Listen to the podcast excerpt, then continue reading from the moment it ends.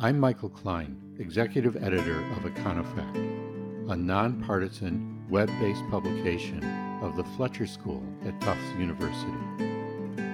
At Econofact, we bring key facts and incisive analysis to the national debate on economic and social policies, publishing work from leading economists across the country. You can learn more about us and see our work at www www.econofact.org. From February to April 2020, the unemployment rate rose from 3.5% to 14.7%, the highest unemployment rate and the largest monthly increase in the history of the data. By May 2020, the unemployment rate had declined to 5.8%, but the 9.3 million people who were unemployed remained well above the 5.7 million in February 2020, prior to the COVID 19 pandemic. What will it take to get these people back to work? In fact, will they go back to work? Will some who are on the cusp of retirement leave the labor force? For others, will the experience with COVID change the way they view employment? And what are the implications of all of these points for economic growth, inequality, poverty, and the careers of young people just starting out in the workforce? To address these questions, I'm very pleased to be joined in this episode of Econofact Chats by Jason Furman. Jason is a professor at the Harvard University School of Government at the Kennedy School. He spent eight years as a top economic advisor to President Obama, including serving as chairman of the Council of Economic Advisors from August 2013 until the end of the Obama administration. Prior to that, he was the director of the Hamilton Project at the Brookings Institution. And before that, he served on both the Council of Economic Advisors and the National Economic Council during the Clinton administration. Jason, welcome to Econofact Chats. Thanks for having me. Jason, to set the stage, can you describe what happened to the economy and to jobs in the spring of 2020?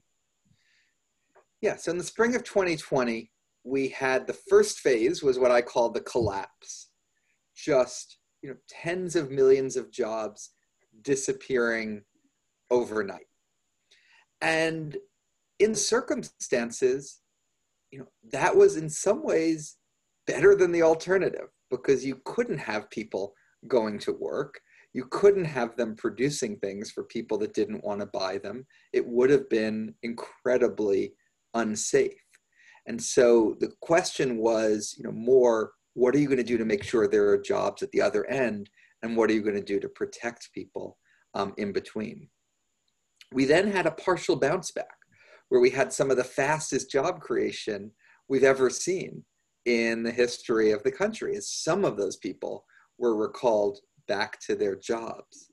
But we're still you know way short of where we started in terms of employment and now it's increasingly safe there's people who want to buy things. It's increasingly safe, not all the way there, um, to be doing work again. And so now um, all of the job loss that we continue to face is, you know, unambiguously much more of a problem. So, how did the different source of this recession, as compared to, for example, the 2008 Great Recession, require a different set of policy responses. As you were alluding, you didn't really want people to go to work, but now what's going on that distinguishes the policy that we should be pursuing from the policy that we were pursuing or should have been pursuing, say, in 2009 or 2010? Yeah, this was a very different recession than you know almost any one that we've ever had. It was precipitated by a supply shock which is it became hard to make things and do things, as opposed to by a demand shock. Demand shock, you can't afford to buy things anymore. Now, supply and demand get intermingled because once everyone was go to work because of the supply shock, that would also have caused a big reduction in demand. But the policy response to this recession is the other thing that makes it very different from the past ones. We responded in a much, much larger way. a total of about $5 trillion was spent um, in multiple packages, of which three were particularly large the CARES Act, one in December, and then the American Rescues Plan again this year. And what that $5 trillion allowed policymakers to do was to create a disconnect for the first time in a recession between what happened to GDP. It went down a lot, which meant the economy produced a lot less than it used to. But disposable personal income, that's the amount of money that households got from their job plus the government minus what they paid in taxes. Disposable personal income went up by the most it had gone in decades. And so policymakers created a disconnect between the job loss and the income loss that people had in the economy and what happened to their household financial situation. So, as you're mentioning, there's a huge infusion of money to people, but a lot of times they didn't get a chance to spend it. For example, you couldn't go out to the movies, you couldn't go to restaurants. What do you see as the potential for spending now that the pandemic, at least in areas that are well vaccinated, seems to be on the wane? Will there be a huge burst of spending coming up from that? I think there's more spending to come, but there's a lot of uncertainty around that. We're very used to the spend out of you know, stimulus payments in normal times. These are not at all normal times. People initially spent their checks on things like cars, furniture, and sporting equipment. And we've seen the price of all of those soaring. Um, services spending remained down in the latest data that we have, which was for April. You know, as we see the May and June data, I expect service spending to be back at trend and probably rise above it.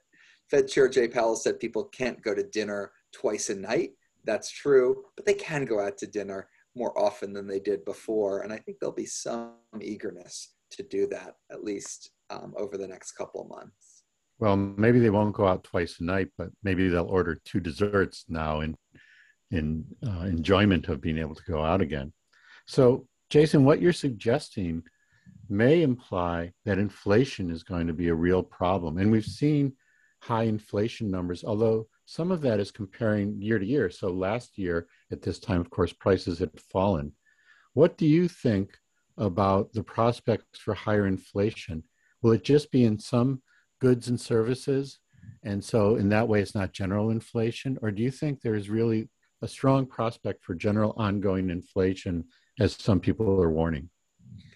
I think the there is tremendous uncertainty about inflation because we've never gone through anything of this magnitude in terms of supply shock, demand shock, reallocation across the economy. I tend to expect more inflation and more persistent inflation than is the headline of most forecasters.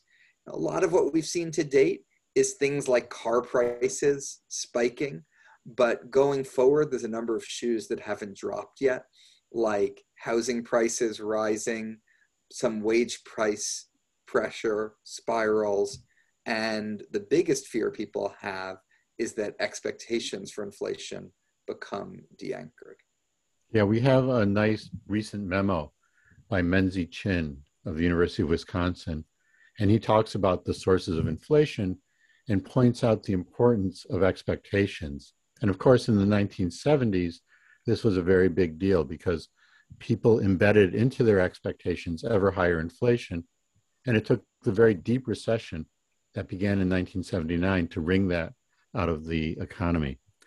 But do you think that people will, in fact, change their views from what Ben Bernanke called the great moderation and expectations could really spike up in a way that could lead us back to something like the 1970s? Or do you think that there's a chance that people will understand this is kind of a temporary blip and the view of the Federal Reserve and the monetary policy that will be pursued will keep expectations low? Right. So I think the bad case here is the 1960s. And then you can argue how bad a case that actually is.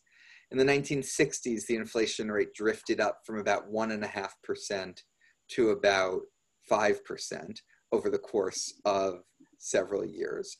Um, one of the problems in the 1960s is prices rose more than wages. And so real wages fell as a result of this inflation, which made it unpopular. I don't think we'll be in anything like um, the 1970s. And in terms of expectations, HR offices are going to be meeting in September to figure out what wage raises to give for January of next year. They might be looking at inflation numbers like 4% and asking themselves, you know, if inflation is 4%, we're going to have to give our employees you know, more than that in a raise for next year. Jason, the other side of macroeconomics, besides inflation, of course, is unemployment. Those are the two big issues in macroeconomics. And there's been a lot of controversy lately about why millions of people are still unemployed, a fact that I alluded to into the, in the introduction. People have pointed to a variety of different reasons. It could be the workers' concerns about disease, worries about the continuing absence of childcare, especially since this recession seems to have hit women particularly hard, and perhaps even generous unemployment benefits that have kept people from going back to work, or just some deeper psychological thing. People are really reevaluating what they want out of their jobs. I know that you and Melissa Kearney have some very interesting recent work about the absence of childcare. Can you talk about that a little bit? Yeah, so childcare in particular I had been citing it as one of the reasons, and I did that without doing any calculations. And then I just did a quick one, which was, you know, mothers are about 10% of the workforce, and mothers' employment hasn't declined that much more than employment has for other groups. And so if you ask how much extra did mothers reduce their employment relative to others and multiply that by the share of the population, you find that only about 1 or 2% of the overall jobs decline can be explained by this. Fathers have actually increased their work. And so, what I concluded from this is that childcare is a really big problem in our country. But a lot of the problem is that people are still working and having to balance a child at the same time. And so, in some ways, it's almost more stressful than what we thought before. It's just not taking as big a toll on the employment data as we thought before. So it is a problem, but it's not a problem in that dimension. And I think it's very good that you had this prior view, you looked at the data and you were able to adjust your view. Um, that's sort of along the lines of what Keynes said when the situation changes, I change my views. What do you do, sir? When he was challenged about that. What about the role of unemployment benefits, Jason? What do you think that role has been in perhaps keeping the number of uh, unemployed as high as it's been? Um, I think it's almost certainly slowed job creation. I think for the first part of this year, that was a good thing. We didn't want everyone rushing back to work in January and February. We gave them a lifeline that enabled more people to make that choice not to go back to work. Um, now we're enabling more people also to search for the best job, and I think that has a good aspect to it. I wish the program was adjusting so that in July and August, when it'll be easier to find a job than it was in January, when it'll be a lot safer to work than it was in January, that we didn't have the same extraordinary amount of support that we had back then. Do you see any evidence that concerns about disease are continuing to keep people out of the labor force? For example, the prevalence of COVID 19 seems to be geographically distinct across the country, linked to levels of inoculation. Is there any evidence to back that up, or is that just kind of a hunch that people have? I think it's a hunch. Uh, I think it's a very plausible hunch. I mean, the problem is at this point, vaccination is mostly a choice. And it's a choice that's correlated with your income. Um, it's a choice that's correlated with your views about the risk associated with the virus. Let's say you didn't get vaccinated because you weren't that worried about the virus. Then you're not worried about taking a job. Um, it's correlated with views about whether or not you want to get back in a job and the like. So it's be hard to sort out Um, it's also the case that the low vaccination states um, tend to be red states. Those states also opened up earlier. And so there's lots of different things moving um, in different directions. But I, I do find it plausible. I just haven't been able to become completely convinced about any quantification of it.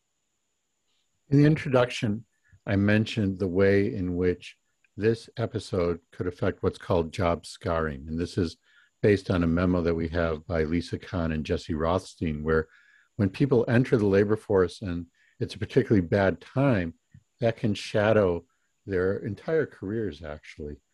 What do you see, Jason, as longer run effects of this COVID 19 episode on labor markets and perhaps on the economy more broadly? Yeah, I'm worried about labor market scarring. I have this hope, not based on any evidence at all, that if you didn't work for this past year, employers will understand why that was. They won't hold it against you or treat it as a signal in the way that they normally would. And so that the scarring may be less severe this time than it was in previous recessions. But that's a hope. Um, that might be wishful thinking. We all, that's something economists can study five or 10 years from now. But in previous recessions, everybody knew that like 2008, 2009 was really bad, or 1980, 1981, when I actually entered the labor market, was really bad. And people weren't given a pass because those widespread, well known recessions occurred. So I hope you're right, but maybe it will be similar to that, even in this most dire of economic circumstances. Yeah, and that's one reason why I think it's so important to figure out everything we can to get people back into work as, as quickly as possible. Jason, I mentioned also in the introduction that you've had very high level policy experience. You were the chairman of the Council of Economic Advisors under President Obama. You served in the White House in the Clinton administration. So I'd like to ask you a question I've asked of other members of the Council of Economic Advisors, including Greg Mankiw, who was the chair of the Council of Economic Advisors under President George W. Bush, and Maury Obstfeld and Jay Shambaugh, who served with you on the CEA.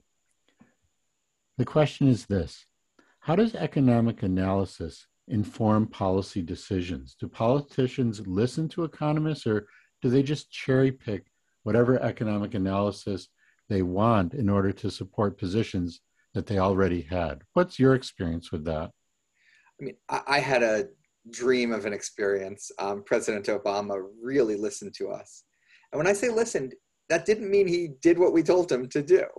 Um, sometimes he listened and disagreed with us on the substance. I think more often he listened, agreed with us on the substance, and might have made a different political judgment. You know, we might say, Jason, that's a really small issue that you're pointing out, and it's going to upset everyone enormously. Or, Jason, you're right, but it'll never pass Congress. And so, what I saw him do was take, listen to the economists, listen to the political advisors and figure out how to factor it all together. And that's the way I think it should work. I certainly would not have wanted him to do everything I told him to do. Would have been a disaster of a presidency if that had happened. well, that's a real modest statement on your part. Um, I guess you're not going to run for president in 2024 based on that statement. Right. And no, um, but I mean, seriously, it's also, and I would have meant led to bad economic advice too. If I thought that I was giving the actual final thing that was going to definitely happen, I'd probably factor politics in more than, you know, I tried to. Now, you're not oblivious to politics, but I don't think you want to do too much of it because in the White House, there's a lot of people around the table factoring politics in. You don't need the one economist at the table to be doing too much of it as well and economists more than others perhaps should understand comparative advantage. Exactly. So, following up on that, um, was there a way in which political considerations affected the choice of economic policies to get them passed and also to make them more durable? In an earlier Econofact Chats podcast, I interviewed a political scientist, Jacob Hacker of Yale, and he also wrote a memo for us, who spoke about what political scientists call policy feedback. Policy feedback is a way to get support for policies and to ensure their durability through gaining public support. Jacob used the example of Social Security in the 1930s, and then more recently, the Affordable Care Act, Obamacare, as examples of policies that gained a lot of public support and became durable as a consequence of that. What did you learn about policy feedback, even as an economist who was sort of, as you said, on the other side of the table about some of these issues? What did you learn that work um, that informs your views of meeting today's challenges, given your experience in Washington? I've seen some things that didn't work out from policy feedback. There was something called the Cadillac tax in the Affordable Care Act that was a tax on high premium health plans. It was pretty similar to what a lot of economists from across the political spectrum would recommend, but it got portrayed as you know taxing people on their health insurance as opposed to making their health insurance more affordable. And it ended up being repealed before it could ever go into effect. So I dread that um, the place where I think the lesson is really important is a carbon tax, which I think is the number one best policy for climate change. Not the only one, but the most important. And that's why I think it's so important to tie the carbon tax directly to payments for people. Um, I think that's better policy, but I also think if we ever got a carbon tax into law and every household in the country got a dividend every year and it was called a carbon dividend and it was a separate check that they got, um, that no one would ever want to get rid of that carbon tax once we had it. Yeah, we have a number of memos on the carbon tax by my colleague Gib Metcalf, who's also not just my colleague at Tufts, but he was at the Treasury when I was there as well. And he has some really important and interesting work supporting the carbon tax. As as you mentioned, this is one of the most um, popular programs among economists. We had economists from both sides of the political spectrum arguing for an uh, a carbon tax and signing a letter in support of it. So let's hope that this can, in fact, be a popular economic policy among not just economists, but the general public as well. So, Jason, thank you very much for taking the time to speak with me today. I've always enjoyed your insights, both about economics and how economics works in the political process. Thanks for chatting and for Econofact.